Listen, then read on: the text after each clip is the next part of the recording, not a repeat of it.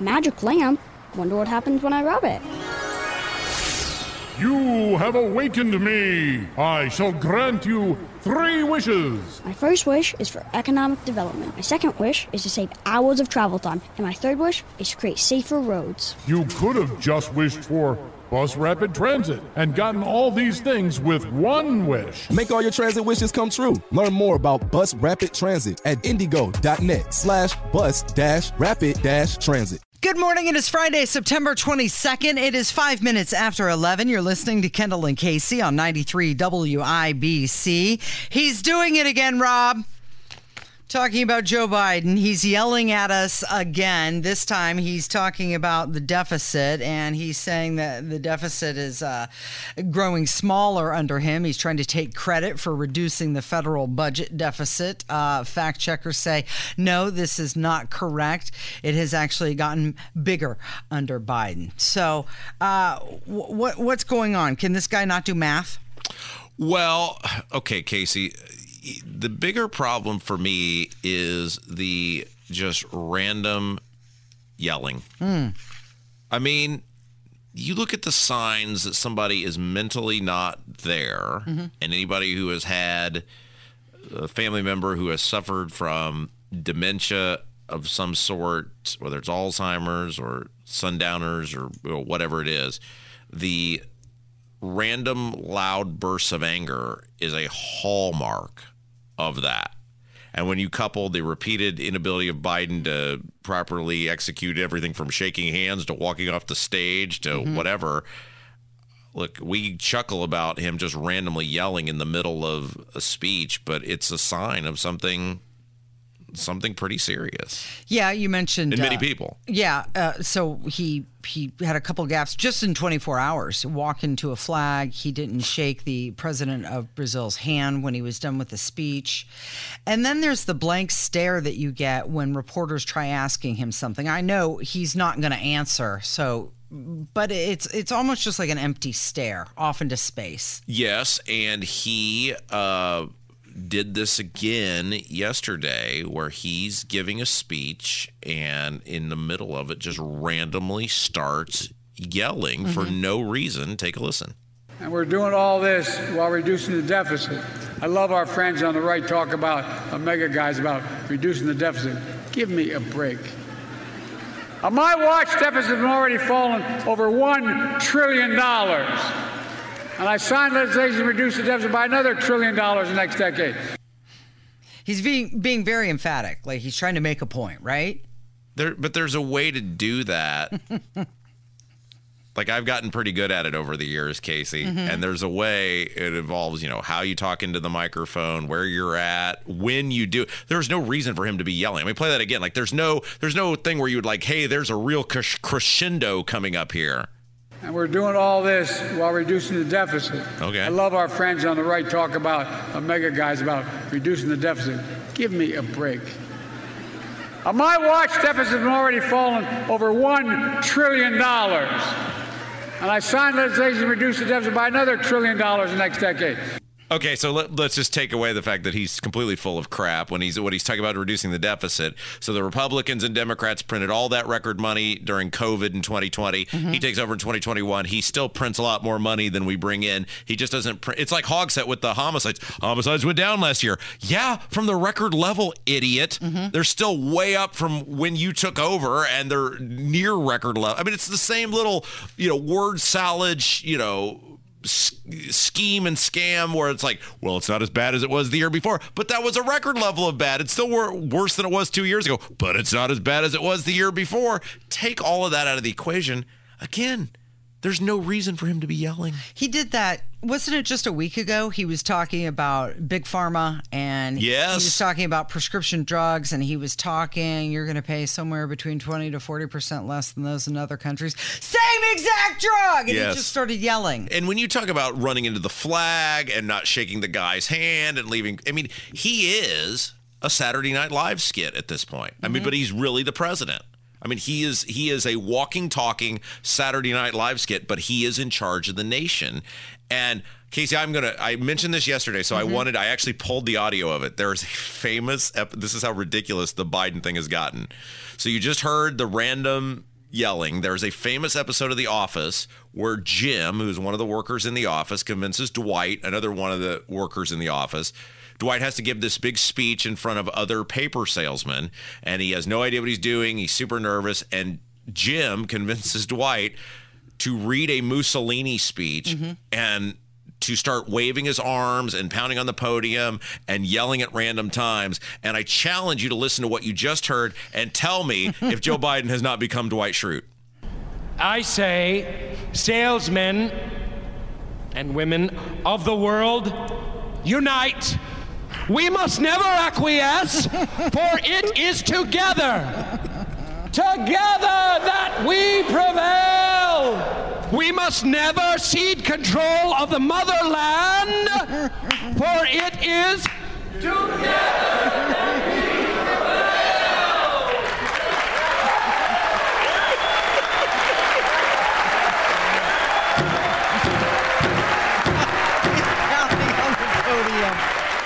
Oh, thank goodness Biden doesn't really pound on the It's- podium. is it, it? But is it not the exact same thing? Yeah, it is. And he, he did it another time too. He was talking about name me one objective America. We can't accomplish it together. And then do you remember? He's like, name one. It- it- it- exactly. I mean, it is as though Jim has written the speech for Dwight. Um, but this is not the only egregious thing he did at that speech, Casey. Oh yeah. It's like he didn't even know where he was. Okay, I think I think we need to play it first. Okay. For everybody to listen. And and then we can point out what the mistake was. Well, yeah, okay. So let's just tell everybody again that he is addressing in this speech before we get into it. Just mm-hmm. we will just set it up like this. He is addressing the Congressional Hispanic mm-hmm. Caucus. Mm-hmm. Okay, ready? Yeah. Go. And I mean this sincerely. My dad used to say, everyone, everyone is entitled to be treated with dignity and respect. The Congressional Black Caucus embodies all those values. Whoop. Wait a minute. That's not right. Okay, we're gonna. In case you didn't catch it, so he is addressing the Congressional Hispanic Caucus. Mm-hmm. and here is what he had to say. And I mean this sincerely. My dad used to say, everyone, everyone is entitled to be treated with dignity and respect. The Congressional Black Caucus embodies all those values. Mm-hmm. He does not know where he is. Now, look, red or yellow, black or white, we are all precious in his sight. Jesus loves the little children of the world, mm-hmm. and we're all unique and very special. But Casey, wouldn't you think that you could figure out who you were addressing just by looking out into the into the audience? Yes. I, I, I get what you're saying. I mean, wouldn't I mean or turning around and looking at the banner well, behind that's you. also a possibility. I mean, there's Casey. a banner right behind him with a huge logo. Oh, and there's a teleprompter in front of him, and he most likely has note cards in his hand. None of these things are working. Somebody needs to get the uh, proverbial cane Oh. and yank him off the world stage. We got to take a break. That's your president. Congratulations. It's Kendall and Casey on 93 WIBC. Whether it's audiobooks or all-time greatest hits, long live listening to your favorites. Learn more about Kisqali Ribociclib 200 milligrams at kisqali.com and talk to your doctor to see if Kisqali is right for you.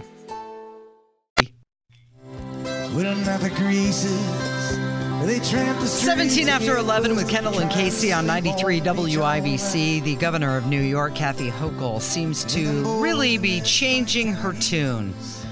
She once invited all of the illegal immigrants to come to her sanctuary city, yes. but uh, now her message has changed, Oh, hasn't it? That's wild. Yeah.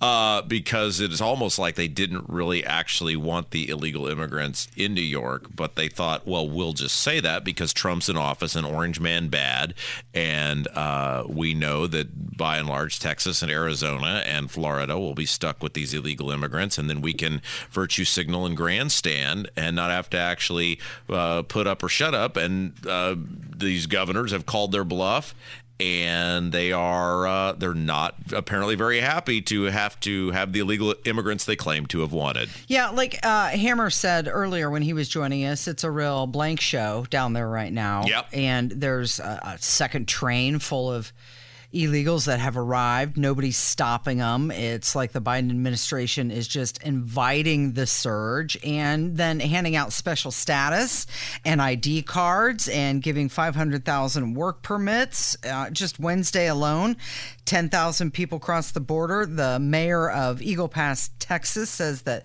they've been abandoned. And the governor of Texas saying that it's a, a crisis situation. It has been. And a lot of these people are getting bussed up to New York. And when she once said, sure, come here to our sanctuary city, now the governor of New York is saying, um, you don't have to go home, but you can't stay here.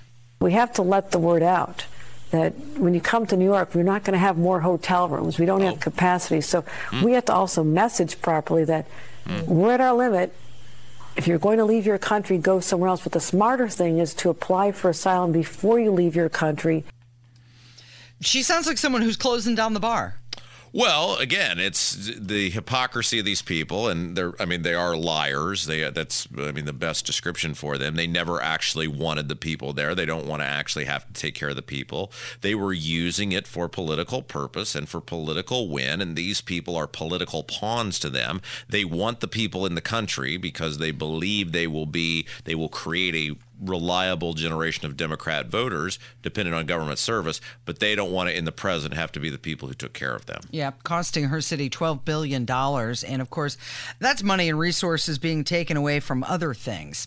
Let's talk about this new study that was done about young people and where they're living. Oh, yeah. 45% of people ages 18 to 24 now living at home with their families. And that is the highest figure since the 1940s. You know, it's interesting because I would guess in the 1940s, especially because you had people who were either going to war or returning home from war, you had a lot of, hey, we've got to have you know our sons or daughters around the house the family farms etc Mhm. um, in order to make sure society kind of continues to, to run. And you had a lot of people who were clearly displaced like i said going to or from from battle um, etc and so that you know makes sense that during that period of time there would be a lot of people in their late teens early 20s who are still living at home.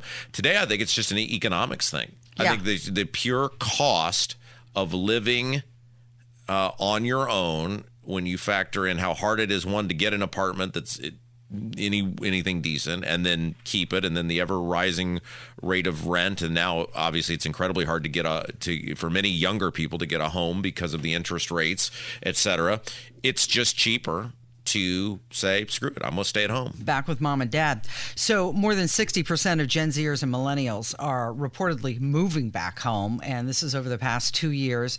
And this is a Harris poll. And according to the poll, you're right, Rob. They say it's because of financial challenges. 40% of these people say it's to save money, 30% say they can't afford to live on their own. Yeah. Their their paycheck won't cover rent and other factors included.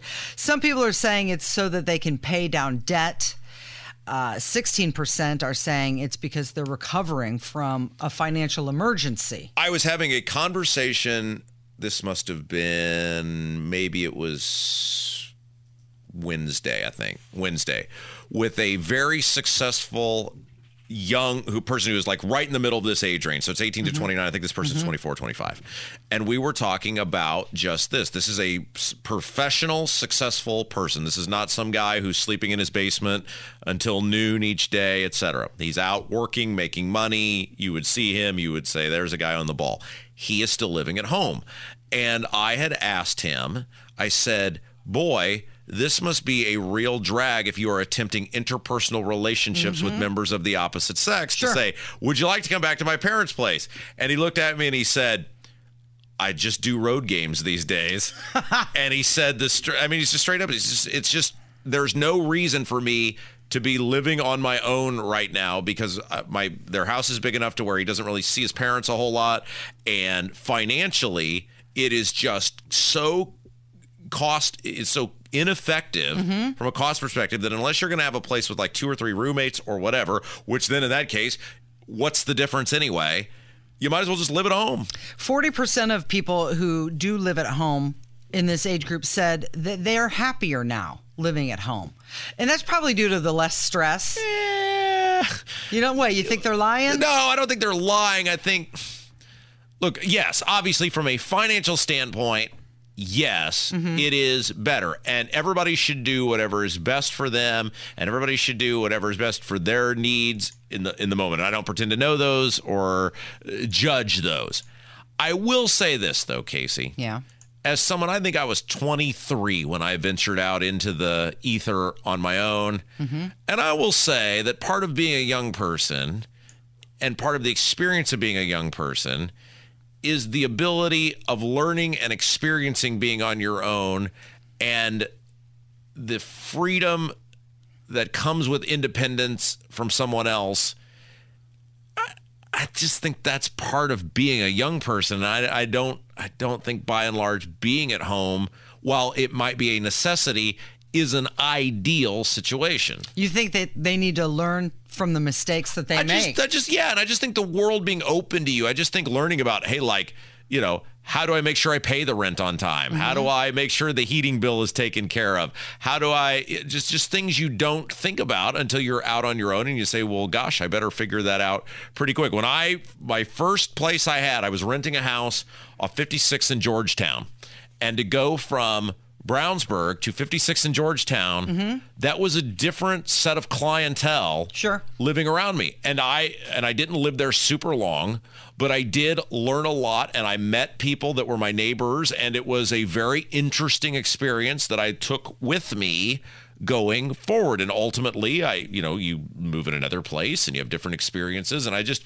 again I realize that from a financial standpoint it may not may, financial circumstances may necessitate living at home. I just don't think it's an ideal thing from a social perspective from a personal growth perspective. I think it's really easy to get caught up when everything is kind of not necessarily maybe provided for you, but you know there's always the safety net of hey, it will be taken care Sure. of. Sure. Okay, so a third of the people said that they felt smart, that they were making a good decision by doing that. However, a majority, a big whopping majority, 87% of these people said that they feel like they're being judged by other people when they do move back Look, home. you should look. It, you shouldn't judge other people because everybody has their own circumstances and everybody has their own reasons. And if you're a person who's trying to be, you know, some people take care of their parents. Some mm-hmm. people, it's you know, it's better if they have a you know an older parent for them to be there. So it shouldn't be something you point at them and laugh. I'm just saying from the age range we're talking about here, which specifically with this one is 18 to 29, and you are in your mid 20s, you are in the prime of your I need to learn independence and how to interact with others. And I think you're maybe missing that if you are, if circumstances dictate you need to be at home. You know, my daughter is in that age range. She is. And she's away at college. So she is doing that kind of living on her own, figuring things out. And the first year of college is kind of like being away at camp, you know? And then that starts to wear off and you have to figure out how to adult. Yeah. But I know she is very nervous about when she graduates, how she will be able to afford to live on her own. Yes. If she doesn't have roommates, how she would save for a house and all of that. And of course, as an empty nester, yes, I would welcome her back with open arms and say, yeah, come on back. We'll help you, uh, especially while you save, uh, you know, while you get going. But there's got to be a certain point where I feel like you really got to get out there on your own and, as you mentioned, figure it out. Here's a great example of what I'm talking about. How about things you just have to figure out on your own. How to And- put softener in the Well, okay. salt in the softener and, things I, of that nature. I will forever remember this. So uh, I lived in a house, a 56 in Georgetown. I was renting a house, and it had a you know an attached garage to it. And one night, my buddy says, "Hey, do you want to?" Go uh, and this will shock you, Casey. You want to go pound some some Some brews? some brews to the to the north of where we're at off 56th Mm-hmm. Street, and uh, I said, "Yeah, absolutely." And said he said, "I'll drive." Well, for some reason, I had forgotten to put take my keys because I just wasn't driving, and it was one of those. It was in the days where they had the sort of the old school garage door opener, where as long as you, it, it didn't have the sensor on it, right? So your job was to you could hit the garage. There was no keypad, And you had to run out. to sprint out. Yeah. and I, you know, and you're doing it, and in the midst of doing all that. I forgot to bring a garage door or opener or a key with me. And as soon as the garage door closed, you knew. and I said, "Oh crap! Mm-hmm. What am I going to do now?" Now, of course, I did the responsible thing, Casey, and I spent the next seven hours drinking, figuring it out. But ultimately, I figured out a way to get back in. The, I'm just saying, like these are just the little things Mm-hmm. that you never have to think about or worry about, and it teaches you critical thinking and the ability to get out, yourself out of problems that you get yourself into, and you don't go through those things if you always have somebody there to, to bail you out. Yeah, well, I think Bidenomics is playing a huge uh, impact into this. According to Rent.com, the average rent for the month of August, two thousand fifty-two dollars. Yikes! How much? Two thousand fifty-two dollars. Yikes! Yeah, imagine you're just starting out. That is a big yikes. You're listening to Kendall and Casey. It's ninety-three WIBC. They blew up the chicken man in Philly last Some people just could not learn a lesson. Case in point, Senator Bob Menendez of New Jersey. It is 11:32. It's Kendall and Casey on 93 WIBC. Him and his wife have been indicted by a federal grand jury, and this is the second time. Yes. In the past 10 years, Bob mm-hmm. Menendez has now been indicted twice. Mm-hmm. And you can't say, oh my gosh, look at, uh, you know, the Trump administration weaponizing themselves against this poor Democrat. No, it's Biden's DOJ who is indicting this guy. So, uh, yes, several years ago he was indicted. He beat the ch- corruption charges uh, then, and it surpri- I think it surprised a lot of people that the jury sided with him at the time. But now he is accused of accepting, according to CNN, hundreds of thousands of dollars in bribes in exchange for influence and talk about just they, they he got gold. I mean, he he was Lavish not gifts. He was it was. I mean, he was not like specific or picky about anything. Sounds like what I would take uh, for working here: gold, cash, home mortgage payments, and compensation for low or no sh- or for a low or no show job and a luxury vehicle. Fantastic. 39 page uh, indictment on this guy. And what it began in, in 2018. Like, if this already happened once, he did he get reelected? Did he have to run during this time? Yeah, he. I mean, he was reelected after his after he beat those uh, charges. Um, and I mean, it's like you know, you know what this is comparable to. Remember when uh, OJ got arrested for holding that guy up in Vegas over sports memorabilia, and he and OJ ended up going to prison for several years over that. And it was like, dude. You killed two people and got away with it. Wouldn't you just disappear? Same mm-hmm. thing with this guy. Like, dude, you beat federal corruption charges. Wouldn't you just just go away? Well, according to this report, federal agents found about $480,000 in cash in his house, and it was stuffed in envelopes, hidden in clothing, in closets, and a safe. And like you mentioned, they found gold bars worth about $100,000. So, but he wants to stay in power Well, of course, but because he wants to continue doing it. But here's the thing about this, Casey. These politicians, now this guy is clearly just so greedy and stupid that he does things that keep getting himself. I mean, the the, the politicians in Washington D.C. write the laws. All, so that there are things that happen all the time. If you or I did them, we'd go to federal prison. If they do them, it's totally legal. This insider trading stuff, which absolutely has to be stopped. Um, but this guy is so brazen about it that even the Biden Justice Department is like, yeah, that's a bit much. You're out of here. That's that's where the line is. Okay, glad we know where it is that they crossed it. Eleven thirty-five with Kendall and Casey on ninety-three WIBC. Allegedly. well, allegedly, I mean, lots of people just have 500K uh, roughly laying around their house, right? Casey? stuffed in their socks Yeah, in a drawer. Sure. you do. Mm-hmm. Okay, let's talk about what the Biden campaign manager said. Her name is Julie Rodriguez, and uh, she says that most Latinos do not understand Biden's accomplishments.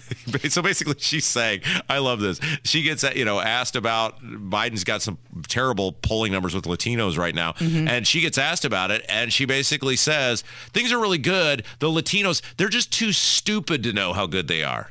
Two thirds of Latino respondents in our poll say things in America right now aren't that great. How do you convince them otherwise? Well, you know, part of it is getting out and making sure that we're, again, reaching them and, and ensuring that they understand the accomplishments this administration has brought forward. Pay no attention to your actual experience. Mm-hmm. We're going to tell you how good your experience is. And then you'll realize how good your experience is. How about instead of trying to convince people that things are good, they actually just make them good. Yes, Casey. It's all they're more worried about the messaging than the actual execution. Seems like a super reasonable request. Uh, so in this poll, 32% of Latinos said things are very bad. Well, I mean, I think that, and only nine percent said very good. But that is, I, I think, generally in line with the mood of the country, and the and the response from this woman here was the same response you get um, from the Biden administration when it's the American people as a collective that are polled. Hey, you just don't know how good it is and we're going to do a better job messaging on how good it is and even though your experience is horrible once we message a little better mm-hmm. then you'll realize how wonderful your life is so when something good happens in your life you tend to know yes. that it's good. You don't That's have correct. to have somebody explain right. to you that it's like good. you get to work with me every day. You don't right. need somebody to tell you how lucky you I are. don't need somebody convincing me what an amazing accomplishment this is. Yeah, absolutely. I'm already aware of it. You can feel it, oh, right? Yeah. Mm-hmm. But with the Biden administration, they're going to tell you about all of their great accomplishments yeah. rather than you just having that feeling and realizing it on your own. Now you're catching on. Yeah. Uh, so John Kirby, uh, you know him. He's a spokesperson for Biden. We mm-hmm. play his uh, just just incredible audio clips from time to time on this program. Um, he said the thing that uh, we have I mean, Mitch McConnell has confirmed it before, and and Schumer has confirmed it, and and Biden has said it himself, basically. But John Kirby wants you to make sure it's front of mind, mm-hmm. top of mind, as Karine Jean-Pierre might say. Yeah. Uh, that we will never ever get out of giving money to the Ukraine. One of the points that JD Vance raises is that it's not clear what the exit strategy is. So, can you speak to that point, to that concern? What's the strategy? What's the exit plan here for the U.S.? Well, again, I'm not exactly clear what the senator is referring to. Normally, when you talk about exit strategy, you're talking about getting American troops out of a war zone, that kind of thing it's important to remember that we don't have American troops in Ukraine. Ukrainians are on their soil and they're fighting for every inch of it. So I don't think they we plan on going anywhere. Military aid. We are they providing plan- military aid and, planning, and, obviously financial aid. They aren't planning on going anywhere. And the United States is committed to supporting Ukraine for as long as it takes mm. to succeed on the battlefield. Mm. So if by exit strategy he's talking about an end of the war, I'd offer this. Mr. Putin could end it today if he just pulled his troops out of uh, Ukraine where they don't belong. So you heard it right there. Mm-hmm. I mean, not that you haven't heard it before, but a reminder, your your your newest reminder that Ukraine is more important than you the success and the betterment of Ukraine is more important than the success and betterment of your life. We are devaluing our currency with every dollar we give Ukraine, and we are never stopping because that is more important to the federal government than the plight of you and your family. Yeah, and now you've got uh, Zelensky asking for more air defense, and this isn't. Uh, this just goes well beyond the humanitarian aid, and now we're going to be in this for 20 years rebuilding that country, even when there is an exit. But it goes back to the same thing that we've been asking all along. What does success look like? And it is amazing that neither the, I wouldn't expect the Democrats would, but the Republicans have actually voted against a, a bill in the House that would require Biden to lay that out. Mm-hmm. Think about that. Your government has voted against requiring the President of the United States to say, hey, you are now going to have to define where all this money is going, why it's going there, and when we're going to be done doing it. And there, just like with almost every other topic, Casey, there are no good guys, there are no bad guys. There's just you, or there's only bad guys. There's just you and me, and we just disagree, right? I mean, we mm-hmm. are the uh, the Dave Mason characters in a Dave Mason song, or your boyfriend Billy Dean, I think, mm-hmm. did a cover of that too. Yeah, he did. And th- these people don't care about you at all. They yep. don't care about you at all. They love the Ukraine. Uh, I'm not going to use the word money funneling, uh, but they are, for some undisclosed reason, very, very interested in uh, continuing to send your money to the Ukraine. Hey, quick question before we uh, take a break, and we do have uh, Susan Beckwith who's going to join us. Sue the, etiquette tomorrow. To the, yeah, to the, uh, up coming up next. Mind yes. your manners segment coming up. Did the writer's strike end? No, I, I know I've they were they no. were talking about that, uh, and I don't know how you're going to get through the weekend. Does anyone care? Like, honest question: Have you missed?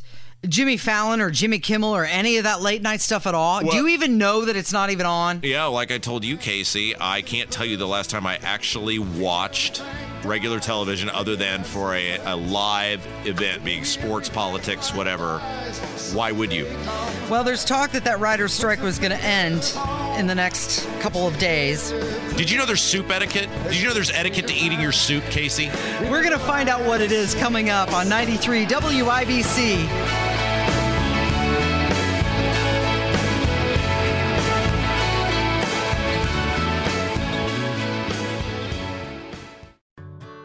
Whether it's audiobooks or all-time greatest hits, long live listening to your favorites. Learn more about Kisqali Ribociclib 200 milligrams at kisqali.com and talk to your doctor to see if Kisqali is right for you.